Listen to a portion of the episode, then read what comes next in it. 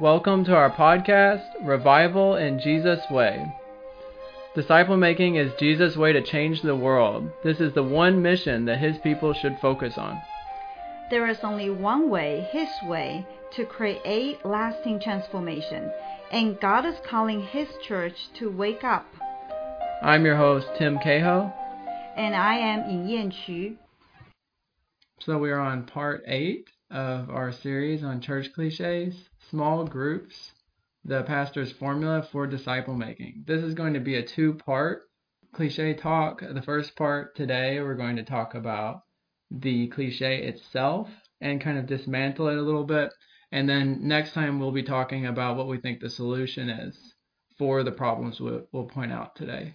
In general, we're doing this cliche series as a reminder uh, because cliches are the lies which tend to put up walls or or stop people from really pursuing disciple making. They're half truths that get people stuck. So uh, this cliche in particular is pretty important because, like the title says, uh, this tends to be small groups tend to be the pastor's formula for disciple making, their main tool, their main mechanism for disciple making, and this is like, this is another one of those things that's not true just of one denomination here or there, but it's kind of across at least in the West and in other places where it's no matter what denomination you're you're in, you we've been at churches and served with churches and all different denominations really, and there's always this idea, and this promotion that small groups, the church's small groups, being involved in them is going to be the way that you are going to reach maturity. That that people can't do it alone. You can't do it alone. You can't hang alone.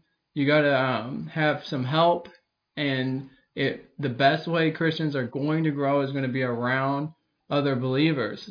And because it's so it's leaned on in such a way, it's kind of used in such a way as this main mechanism. And although you do also see like teaching at churches, which is kind of like Sunday school, a lot of times because of I think some of the anti-intellectualism that's entered into the church, uh, a lot of times the more teaching things are kind of seen as a nice extra. But from what we've seen, it's usually small groups are talked about as the mechanism, the thing that's going to help you to grow. So that's that's why we feel like this is a pretty important one to um, focus in on this time. So in short, the problem is pastors or church leaders think disciple making happen in small groups and then disciple making, but disciple making doesn't happen in small groups. Mm. Uh, in most of modern small groups, that's just later we'll just use the name modern small group as to um, the majority small groups um, in in the U.S. Well, we will just say in the U.S., uh, which is not according to Jesus' small group model. Mm-mm. Yeah, that it's at least the way that pastors are treating it is it should be producing itself producing a certain kind of thing. Uh, will show, but what a, a the, certain kind of person, a certain kind of yeah person, a disciple of Jesus is what it's meant to eventually be producing. But then the end result of what small groups are producing doesn't meet that. But then Jesus' way, in fact, does, um, and it's it's a lot different from the way that we pursue small groups nowadays. And I think you'll see that as the episode goes on. We'll quote some scripture and look at Jesus' way. But the modern small group, it vastly falls short of Jesus' small group. Yeah, so just like uh, one of our favorite disciple making uh, blog we always we always refer to, it's by our colleague Justin Grafton, and he said in one of his articles on why do small groups exist, and he said Western small groups have lost the view of the mission and that makes them very different from every other Christ-following groups in Scripture. So I think throughout the ages, we just see what, what kind of a trick. One of the trick Satan always play is uh, uh, how do I say like um, just just like people think okay disciple making a seminary thinks disciple making should happen in church and church thinks disciple making should happen in seminary and end up nobody's doing it. And here is the thing uh, oftentimes, mm. church has many activities, many forms, try to help people grow, but actually, people just kind of to push the ball to Mm. uh, not even push the ball of responsibility, but it's to imagine something happened there, either happen there or happen in the mix of mysterious way. It, Mm. it just happened. So, you know, but I wouldn't personally follow up a person. I wouldn't personally to do it, but it will happen. Mm. Let's share a familiar story of an of a new believer in a in a church, and uh, I don't even need to say what what kind of a denomination because it's just it's so typical. It's a little bit exaggerating because I uh, compi- combine uh, what people might meet in a in a typical American church here. So I hope you I hope you will you will get the description, the wisdom there, but wouldn't be offended. I call it uh, a story, the story of Irene. So Irene is a new Christian, and she um, came to faith in a, a gospel camp, and she was all, all excited, and she wanted to learn about God and the scripture and all that. And she, uh, as everybody else, she began to uh, attend church, and um, the music is nice, and then the, I think she learned something from the teaching and and then she she she she's eager to talk to other fellow Christians and want to find out how how she can grow, what she uh, what she's supposed what is she supposed to do now. So all the answers she get is like, oh, you you know the church is so big and uh, pastor cannot take care of everybody. Uh, please go to attend one of the small groups, and any any group will welcome you. And so she think, yeah, that that makes sense. You know, just you you can get to know people in a smaller community. So um, that's pretty good. And so she began to t- attend immediately. And she uh, she continues to want to grow, and she has many questions about the Bible. Um, but gradually, Irene learned what the group culture really really values after maybe half year, one year. And and she learned about uh, she always heard because she she's eager to grow and but she always hear first thing is about um you know growth is not in a hurry. We we, we just you know we, we just love each other. God will grow you. Growth is not in a hurry and it takes a lifetime. And also by the way growth is such a fussy thing. It uh, it happens in a mysterious way and then uh, she find out love is love is more valuable than uh, the truth or the fact also she learned that something you shouldn't do is to debate because debating uh, even on truth is uh, unloving in a group. Uh, many, if, if any biblical truth cannot be answered in a small group, if she will always hear other Christians say, you know, uh, I'm not God. How how do I supposed to know those things? I, I still don't know. Even though I I am a Christian for a long time, I still don't know. And that's the symbol of um, being humble and actually um, the symbol of having having faith. And so, and then, but what's more, she really learned that actually nobody is really interested in or say they're responsible for her life transformation, for her sanctification, because nobody really really cares enough for, for your real life growth. Um, you you occasionally you will get some uh, phone maybe some phone calls and people say they pray for you, but uh, but, but but that's it. She still has she's still confused in many things, and then after a while she she thinks uh, maybe she wants she, what she wants is too much. Maybe this is this is what uh, Christians really supposed to do. You just keep many things. You don't understand in a cloud, and uh, and growth is a fussy thing, you know. And and also she learned that they really care about um, attendance.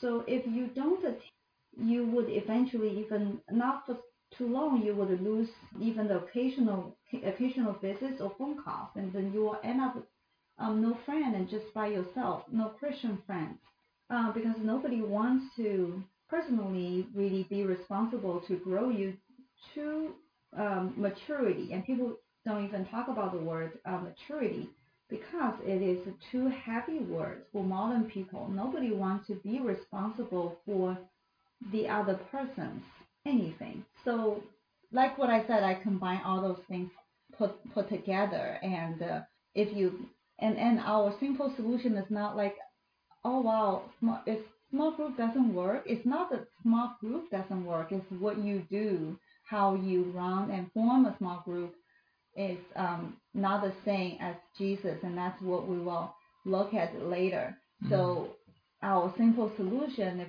we say, wouldn't be like, hey, let's cancel that and just have the Sunday worship, and that's completely not what we mean. But we try to use this um, episode to really look deep into the problem and to analyze it and to see um, the gap of mm. God's blueprint for disciple making, and then um, how small group play a role or how small, modern small groups don't play a role.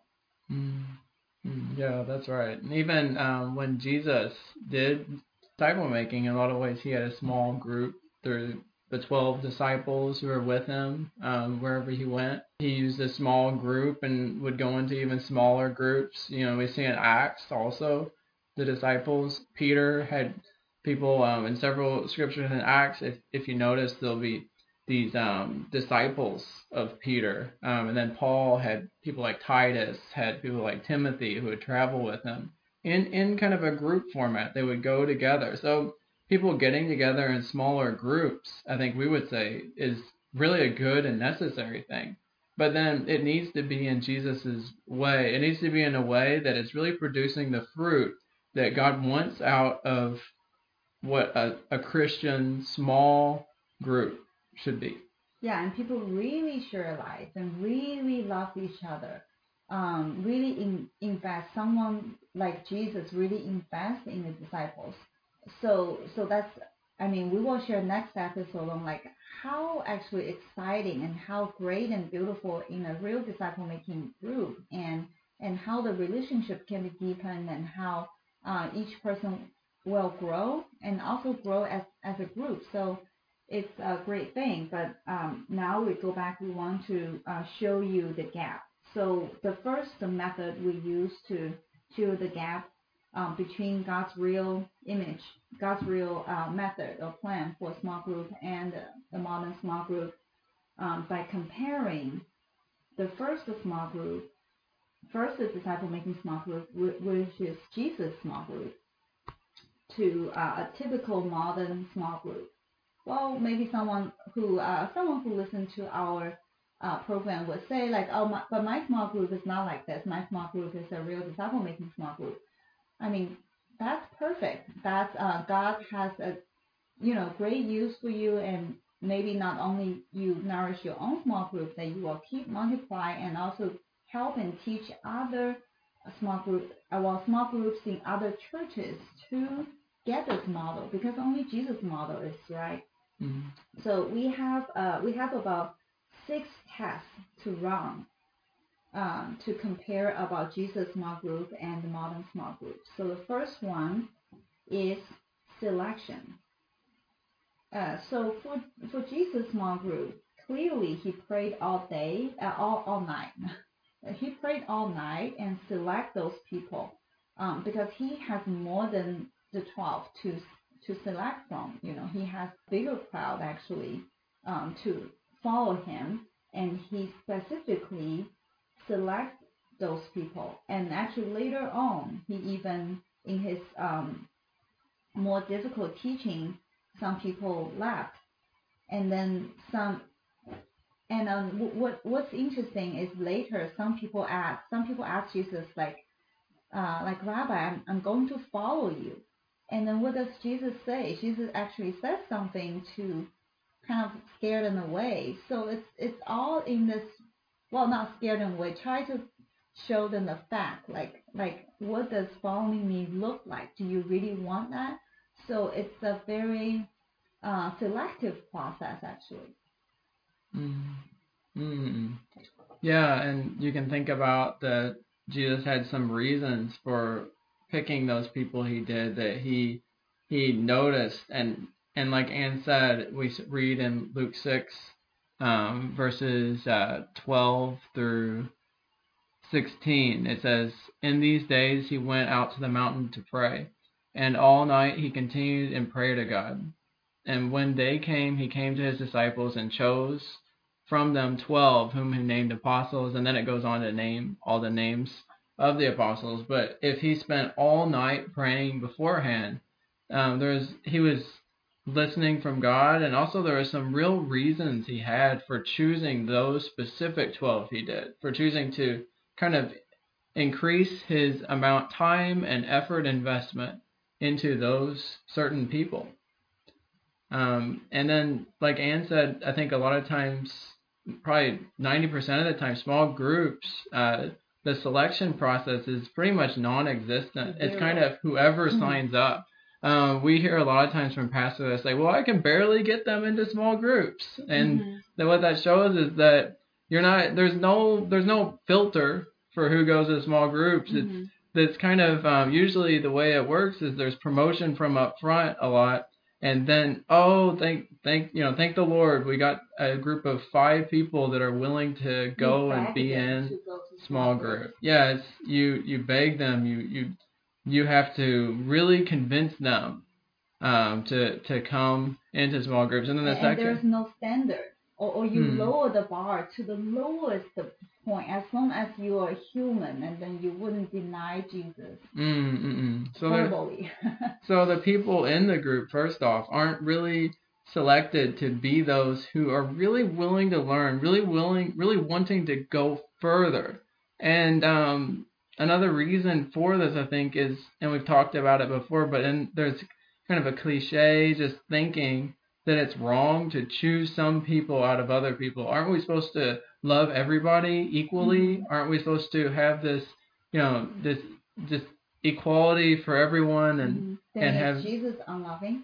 Exactly, and that, I think that's the the test. Is a lot of times we have to look at it, and when our definition of something, of love especially, we need to take and say, well, what did Jesus do? And Jesus selected some from the group because he was loving, and he knew that the the sort of thing he was investing in people for required certain kinds of people who were willing to go further. That actually having people who weren't willing to go further was just going to hurt everyone else in the group because that group was going to remain shallow. Yeah. with those and members. here is um, uh, one of the example I can think of to illustrate this. Um, the, the what's that? The, the result, the, the the consequence. Sorry, the the the consequence, and that's uh, example I heard from a a seeker, actually a seeker in Chinese church, and then Mhm. she just opened because she was her personality was very direct, and so she talked to the church leaders, and I was also there in an over the meal, and then she said, I just think there um the the way for the church um the way to run church specifically their church is silly. She said you just welcome anybody in, and um you know many people just want the free ride. Uh, some people many people are not really interested in like real repentant and want Christianity. They they just come in and then uh, whenever you have a congregational meeting now when you when you vote Mm. and then um, they have the majority so the you know the um, the decision wouldn't be made according to God's will and Mhm. I felt like and I think the other the, the, the church leader couple was really surprised that she would say that but then I felt like yeah that's so real I mean Mm. I mean, she um she is a businessman here, a businesswoman here, Mm. and it, she just say something something matter of fact, like even non-believers can see. Um, that this wouldn't work if she Mm. allow anybody into her company who don't share the same vision, who, Mm. who are not even diligent. Then she she commits suicide for her own business. Mm. Her own business will commit suicide. I mean. Mm. Mm. So the second point, the difference is, um, well, actually the size is similar, right? Like uh, 12, 13 people, that's like um, a normal size for a small group. But then Jesus is the master discipler in that small group. He Mm. is the discipler. He is the spiritual parent for um, everyone in that group, and Mm. he intentionally grow everyone. Where nowadays in a modern small group, people try to the leader try to humbly call themselves facilitator. Mm. Mm. and that's a big difference. Yeah, I think um, two verses that kind of come to mind here when Jesus first called the disciples, like Matthew four nineteen. Jesus said, um, "Come with me, and I will make you fishers of men. I will make you fishers of men." So Jesus took that responsibility that he was the maker of them into something, and so he had that kind of responsibility. It wasn't just a group where everyone was going to equally contribute and they're eventually going to encourage each other so much that they would all move forward. No, there was someone who took responsibility. And then uh, Mark 3:14 has another angle on Jesus' calling and appointing the disciples, and it says, uh, and after he came down from the mountain, it says, and he appointed twelve so that they might be with him, and he might send them out to preach. And so, who takes the responsibility for the Jesus' small group is Jesus you know, he is the one they need to be with because they need to learn from him. You know, who is going to make them into fishers of men? He is. So there's Jesus was the person who took the responsibility, and I think real quick we see that repeated too with Paul, where Paul with Timothy and Titus and these other guys. You don't get the impression that Paul is just going out with them and they're all going to contribute some part to the whole and do well. No, Paul is actually taking responsibility for those men to see that they become more like him, that they can participate in the ministry, that they can one day be trained up to be more like him and to be able to participate in God's mission in the way that he is. But let's think about why people, uh, why small group leaders nowadays like to call themselves facilitators. Mm. Yeah, I think it's it's like we had discussed, and again, this is I think where you start to see how all these other cliches can kind of feed into some of the strategies of the church today. So like this false humility idea that we need to like kind of denigrate, denigrate ourselves, not say you know one person is more mature than another, uh, unless you're a pastor. Uh, usually that's the one exception that we hear from people. Well, of course the pastor is more mature than us all so much higher, or maybe people who are a lot older. Of course they are. They've suffered so much. They've done this. They are so much more mature. But then between other believers, no matter how much you've been in the Word, no matter how, who has helped you um, through and how much you've been discipled, how much ministry you've done, um, maturity is kind of prideful. If mm-hmm. you say that you're more mature, if you say you're mature enough to help others, people begin to say, "Oh, yeah, well, isn't that no very prideful?" And no one's better than anyone else. Mm-hmm. So you definitely the moment, and we've seen this again and again, the moment you start to say, um, well, I'm going to help disciple others. I'm going to be the discipler in this group. Let's get leaders who are more disciplers. People say, whoa, whoa, whoa. We're all we're all the same. We're all Jesus is the real teacher. Mm-hmm. We're just we're just followers of Jesus. So let's let Jesus lead the small group. Mm-hmm. But then what it actually turns into is more like chaos because mm-hmm. actually like the lowest level, yeah, and the lowest level will usually take over because you don't want to correct because you don't want to call out the the the person the when the majority all don't have a regular time in the word that becomes the standard for whoever new comes in. Yeah. again has said that's that's the because the standard is the group. The standard yeah, is not a mature leader. Yeah irene yeah, ran into a bunch of people who did not really have a deep spiritual life and then what she learned from them was that not having a deep spiritual life is normal and to be expected. Yeah and so her passion for um, growth is actually put off. Mm. so i think another reason is really um, because facilitator uh, facilitating a, a class is not that difficult to learn. So this can create, you know, the the quicker but fake reproduction. Mm. You see what I mean? Like like someone even pretty new to the faith, like, can you help? This is the format. Can you help to lead this discussion? They can do it because that doesn't require them to have a more connect to Jesus and have the maturity. So, but this is the, and then people say, see, we uh, grow a new leader. Mm. So Mm. And also the responsibility we mentioned before that it's such a um, people just naturally in the modern time try to avoid responsibility because it's such a heavy word, such um, you know. And then the bottom line is nobody really know how most of people don't know how to disciple other people. So that's just facilitate. Mm, mm, Uh, let's quickly jump to the, the third uh, testing point is for Jesus in his group, he has clear goal. He has clear Mm. goal for everyone, for everybody. So small group for the 13 of them gathered together was just a mean.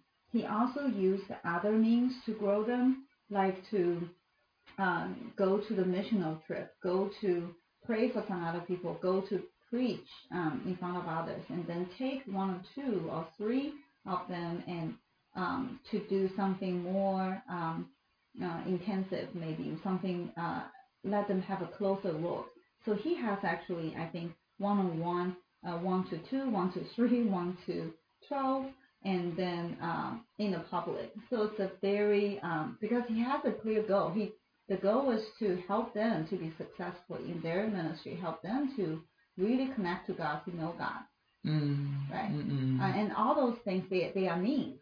Mm, that's right. Yeah, and I think one thing we see, um, and that one just common sense thing is that unless you have a goal, you'll never reach a place. You know, that's what Solomon said. Without a vision, the people perish.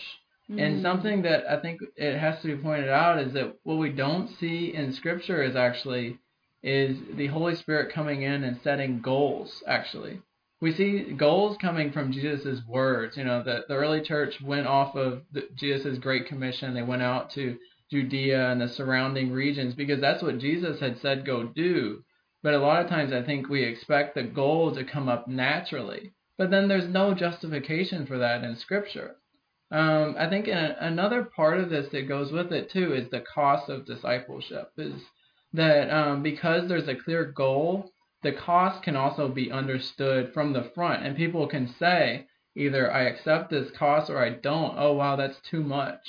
But when there's not a clear goal, it's very fuzzy, and then the goal can shift to whatever again the lowest level is, so that everyone in the group can equally feel okay. As soon as um, someone in Irene's group, for instance, says, "Oh, the cost is too high. I have five kids. I don't have time to, go out and do evangelism, or I'm too shy," then immediately the group would d- go down because it you need to have the community. People always feel like you you have to have the community. We can't call each other to something that this person doesn't want to go to.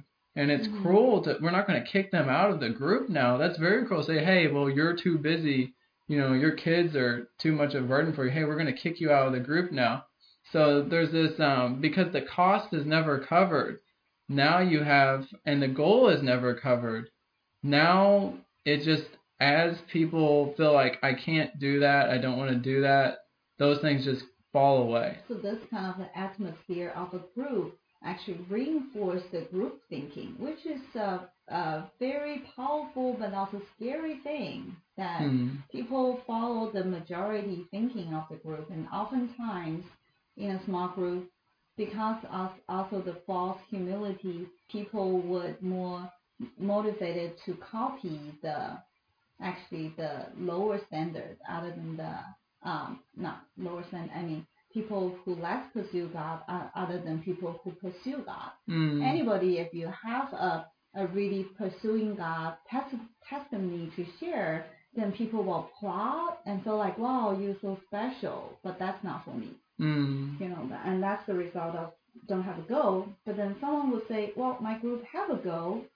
Well, I mean, many groups have a goal of like, uh, for this three months, we'll finish reading this book. Hmm. But that's not a real goal. Or they have even have the goal to reproduction, but oftentimes it's the reproduce the system. So what I mean, reproduce system or reproduce curriculum. Hmm. So for example, what that look like is like, for example, alpha alpha course Hmm. if any of you are familiar with this. So it's a set of curriculum Mm. that you meet uh, for three months each week. You invite non-believers to the group, and then you show a video, Hmm. and then you have people to facilitate. So people, uh, even new believers, if they if they get if they know how to you know make food, invite people, and show the video, then they can hold another alpha group in Hmm. any setting. So this is an example of uh, reproduce the system or the curriculum, Mm. but not uh, reproduce, not really produce mature disciples who can really evangelize or who can really lead, who who really grow in maturity. Mm, that's right. Yeah, where the the thing, and then sometimes with small groups, oftentimes the the goal is to reproduce more small groups, and then pastors will feel especially proud if that small group has someone come out of it and they become a leader and start to start another small group that's going through a book or something like that. But you can see this is kind of uh, it's kind of a multiplication that has the opposite effect. It, it has some light deepening in the church, but really it just ends up being uh, more compounding on the current bad idea of small group being because reproduced. you reproduce a group which doesn't make disciples, which Mm. doesn't have too much to do with Jesus' great commission. Mm, mm, mm, mm. So when we when we say a modern small group don't have a goal, it's like they don't have a goal to grow individuals to the next stage in maturity. Mm, Um, so let's see. Number four is uh, missional. mm, So Jesus group is really missional. So Jesus helped them to be not only successful in his ministry, but his ministries all serve to train them to be successful in their future disciple making ministry. mm, That they go every each of them actually, except for Judah, um, they they go everywhere to start disciple making churches. mm, And it's very quick for them. If you if you read the book of Acts, you find out it's, it's so fast for them to convert people and begin to train people, and then people begin to train people. mm. Right. Yeah, and Jesus had a high standard for people taking on those things too that he was teaching. So like when he first met the disciples in Matthew, he said, you know, come with me and I will make you fishers of men. You know, starting off the idea that hey, what we're doing here is we're trying to draw others through you, through each of you individually, draw others into the kingdom. You know, I'm going to make you fishermen of people.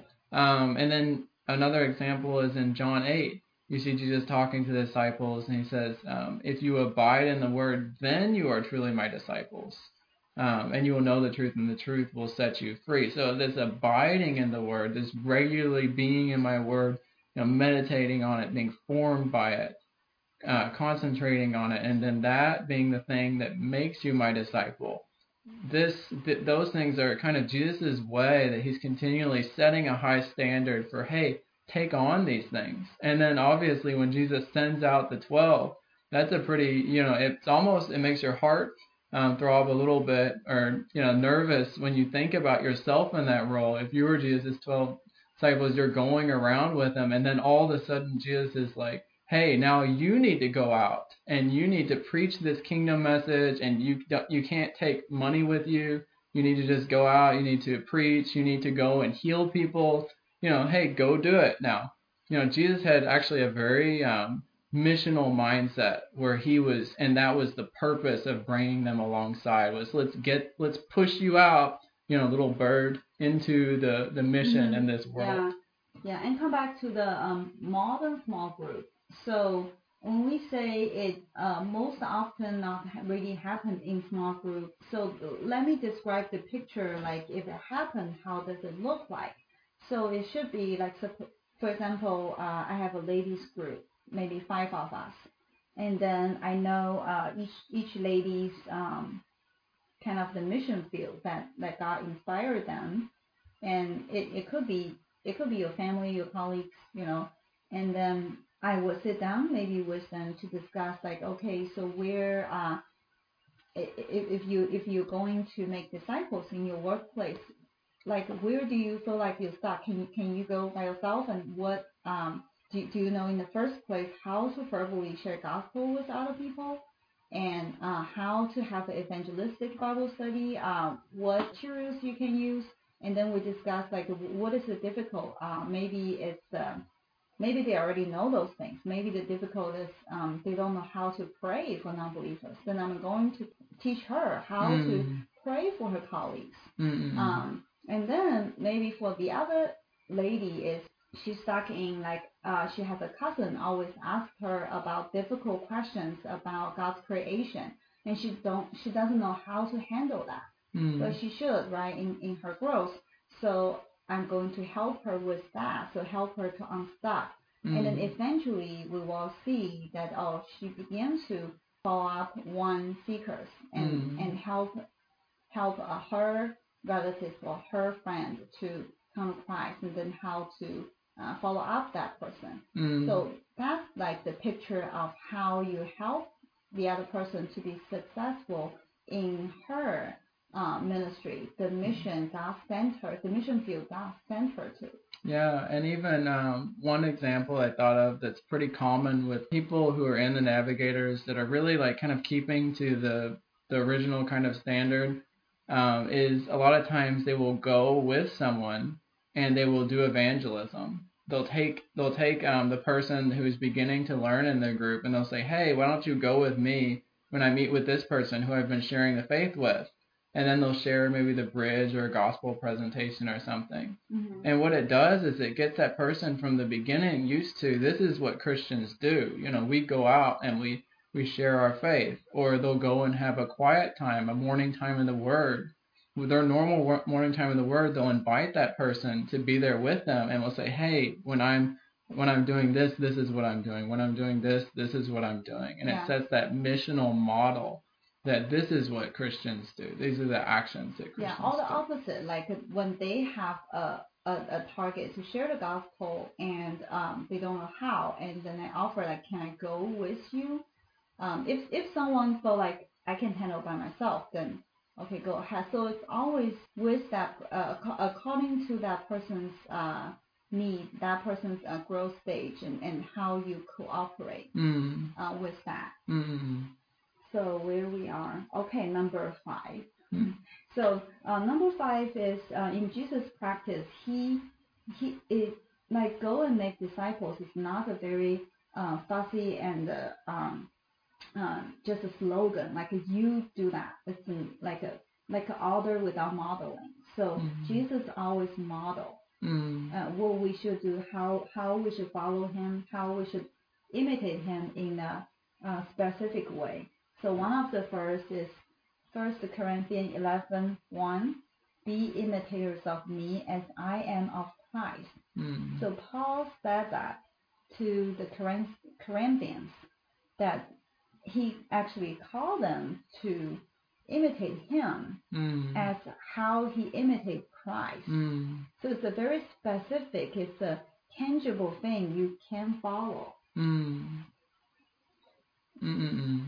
Yeah, and I think it's um, in a way, um, just thinking through it, it breaks into a few different areas. One is this idea of pace setting or demonstrating or walking the walk. Um, and a good verse for that is John 13, 15. He said, For I've given you this example that you should do just as I have done.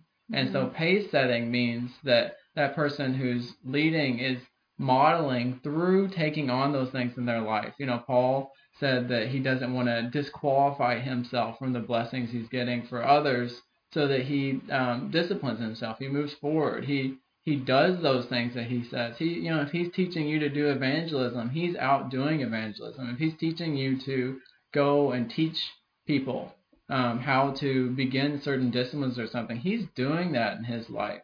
If he's teaching you to pray, he has a thorough prayer life and he's trying to go further in that. Another element is checkup or supervision. So someone who actually watching and trying to having a way to evaluate if people are growing or not.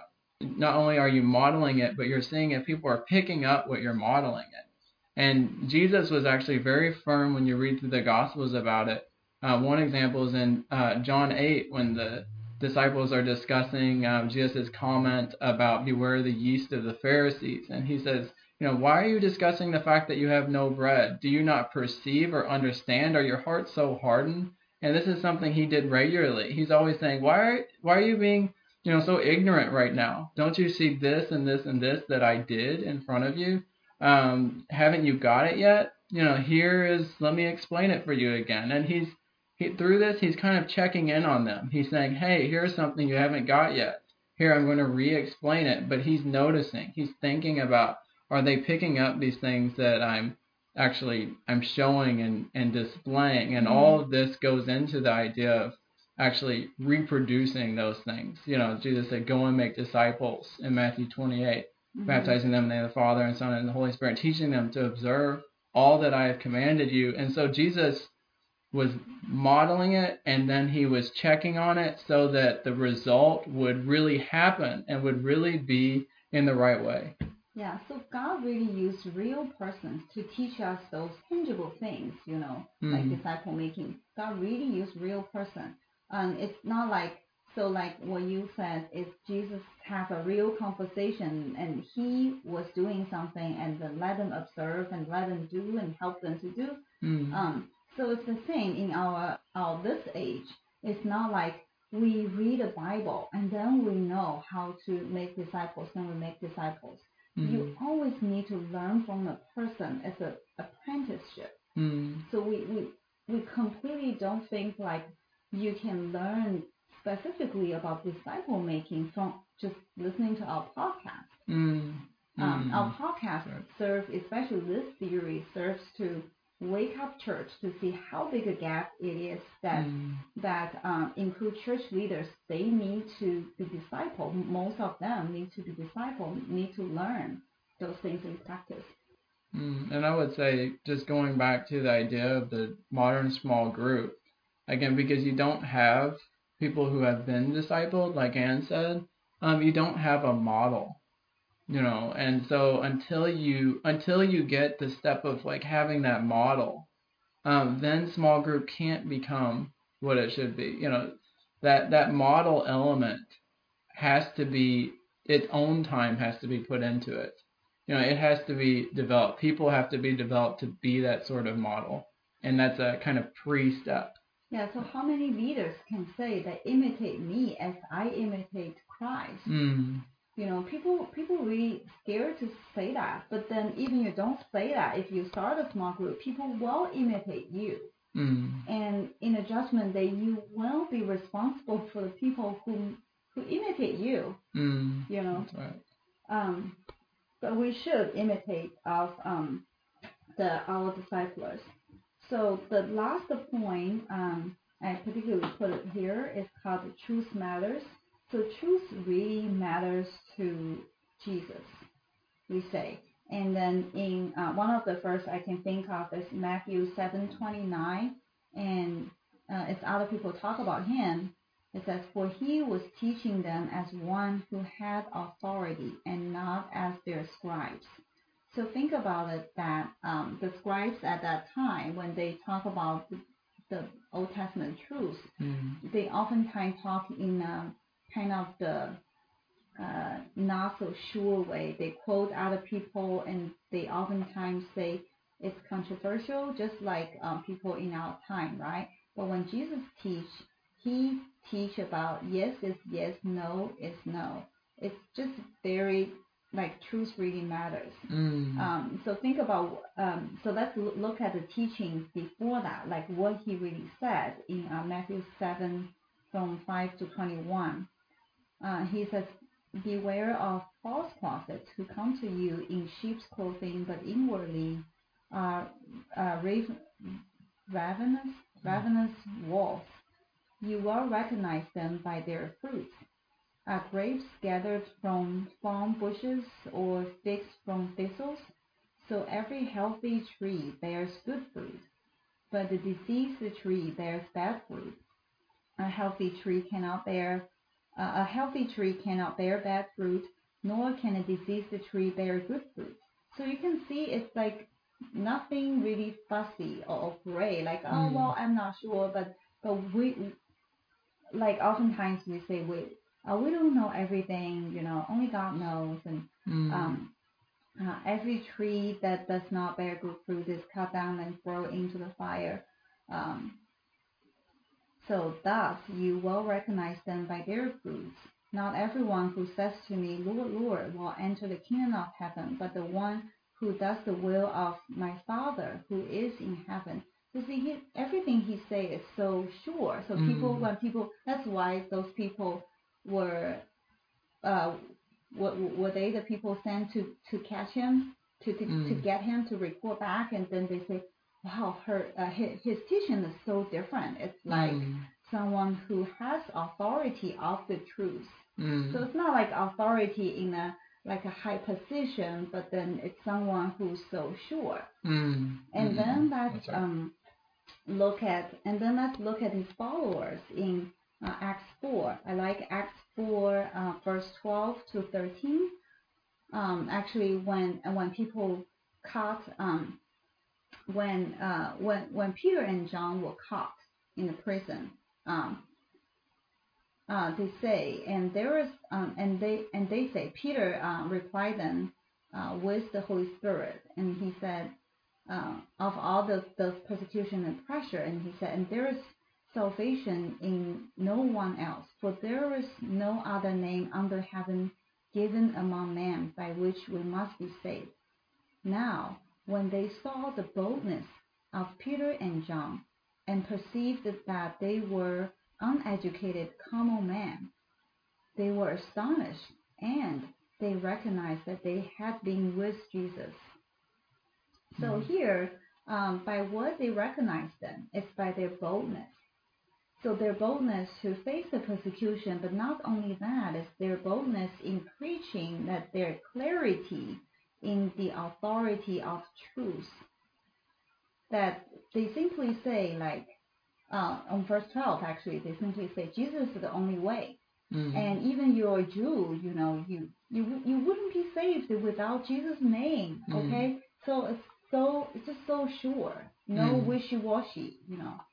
Mm-mm. Yeah, that's right. I think, um, and this is such a big part of what the church has lost in a lot of ways, um, for the sake of um, just and what trying to be nice, and also like this kind of dis intellectual disconnect of saying that uh, you know you, being godly is not being thorough. Being thorough is being legalistic. You know, there's this whole distinction that really it, it's a big blockage to real growth and to really pursue um, what what God is saying and has for us. Um, and I think I hope that through these things, I know one thing that it always it brings up in my mind again and again is when I think about what the church culture a lot of times is pushing out, and then you read these stark statements from Jesus or the way that his disciples are perceived, you see a gap, you know, a gap between between what we're doing and what Jesus' attitude was. And so um, I think we have to do more than just notice the gap. Mhm. We also need to move towards how can we respect the truth in the way that Jesus respected the truth, hold it in an authoritative way, the way his disciples did, the Mhm. way they were noticed for because they held it in an author- authoritative way. Mhm. This isn't necessarily like, you know, they say like Bible thumpers, like you going and hitting another person in the back of the head and saying, "Oh, you shouldn't drink." But this is um this is sticking to the truth and when we read passages in scripture and they say a certain thing, we we don't at all have a filter where we try to lighten Jesus' words with our own understanding, with our own fear of of hurting others, with our own fear of uh, causing others um, to feel uncomfortable. We should let Jesus and His words say what they say, and then we should also take up those things that He said, and Mhm. ourselves say those things. And here, John 18:37, uh, when Pilate, uh, when when um, Pontius Pilate asked Jesus, "So you are a king?" and Jesus answered, "You say that I am a king. For this purpose I was born, and for this purpose I have come into the world, to bear witness to the truth." It, it just it just broke Mm. my heart to see that that Jesus, even when Jesus answered to Pilate, he described his purpose of his life is to bear witness to the truth. Mm. And nowadays, when we ask ourselves, how many of us don't really care about the truth too much? Mm. That's Mm, so many things, even something more clear. I'm not saying the something not important, like in the First Corinthians chapter 10, those like whether you can eat meat or not, uh, what what days you should celebrate. Um, those things Bible clearly say God doesn't care. It's not important. But then the important things, so many things, people allocate to. Well, I'm not theologian. I don't know. Uh, it's uh, you know only God know. It's controversial. Many things allocate to be controversial. Mm. Mm. And Jesus sacrifices life for truth. Mm. Yeah, to yeah, bear witness to that truth. Mm, that's right. Yeah, we don't find people like what we just read, like Peter and John, too often nowadays. Mm. And we should all imitate them, actually. Mm, yeah, exactly. That's our example that we have. You know, like Philippians uh, four seventeen. You know, to to follow those who have set this example. Um, and so you know, there's that's that is the that's the image in a lot of ways that we're meant to strive towards. Um, yeah, so it's really important that we think about how we can be more like them, more like Jesus, and yeah, how and we think do about ministry. those uh, past uh, revivals in history, like John Wesley. Like he is a perfect example that he really stick onto the truth. He really respected God's purpose. Uh, uh, he really, he really uh, stick onto those truths, Mm. right? That's in a big way that even many people stone him. I mean, many Mm. people beat him and chase him out of the town. You know. Mm, So this this is the biggest part of today's talk. But Mm. we also want to run another shorter test, uh, which is which is the historical test uh, in America. How the small group movement start? Mm-mm. Yeah, so we can think about this for uh, just a couple of minutes. I mean, the so for small groups and Sunday schools, actually, they're they're both tied to um, not too long ago. Um, Sunday schools kind of started in the late 1700s, 1780s, and it was mainly a tool for teaching kids to to be able to read in order to be able to read the scriptures and be able to study them and things like that. So it was more of like a schooling thing to school people so that they would learn um, the word. In the 1920s, um, the small small groups became a thing. Before that, you didn't really have small groups in churches, and it became it kind of came out of these kind of mission movements. It came out of kind of it was strengthened kind of in the Billy Graham movement and those things and what the hope was was that to get people more concentrated on Jesus and the the mission that we were being called to that people weren't focused enough on that mission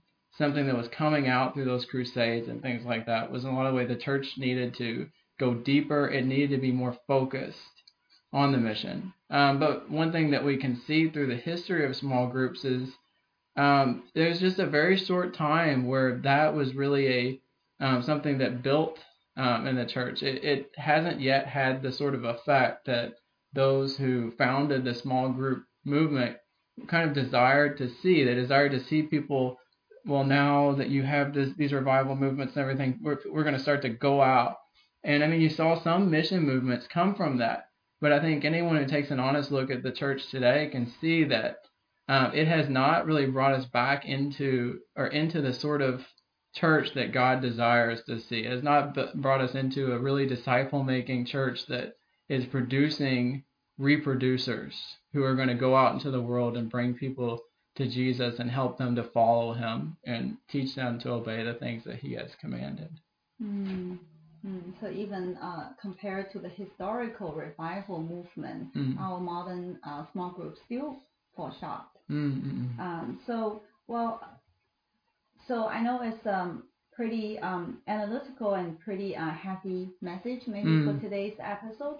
So I just want to restate our our purpose that we we we're not happy to see um the falling sh- falling short of small groups functions in uh, Great Commission in disciple making Mm. you know, Yeah. we it broke our heart, and that's why actually we put our effort to help churches to go into a church, to coach a church, to disciple, to train um, church leaders, to help a church to transform. So, um, and and it's hard, hard work, and so we hope uh, today's um, episode serves like a um, how to say like like in the fairy tale the the em- the emperor's new clothes to to to say like hey he's naked but to point out the problem is we really hope the emperor can put his clothes on so he Mm. wouldn't patrol on you know naked Mm.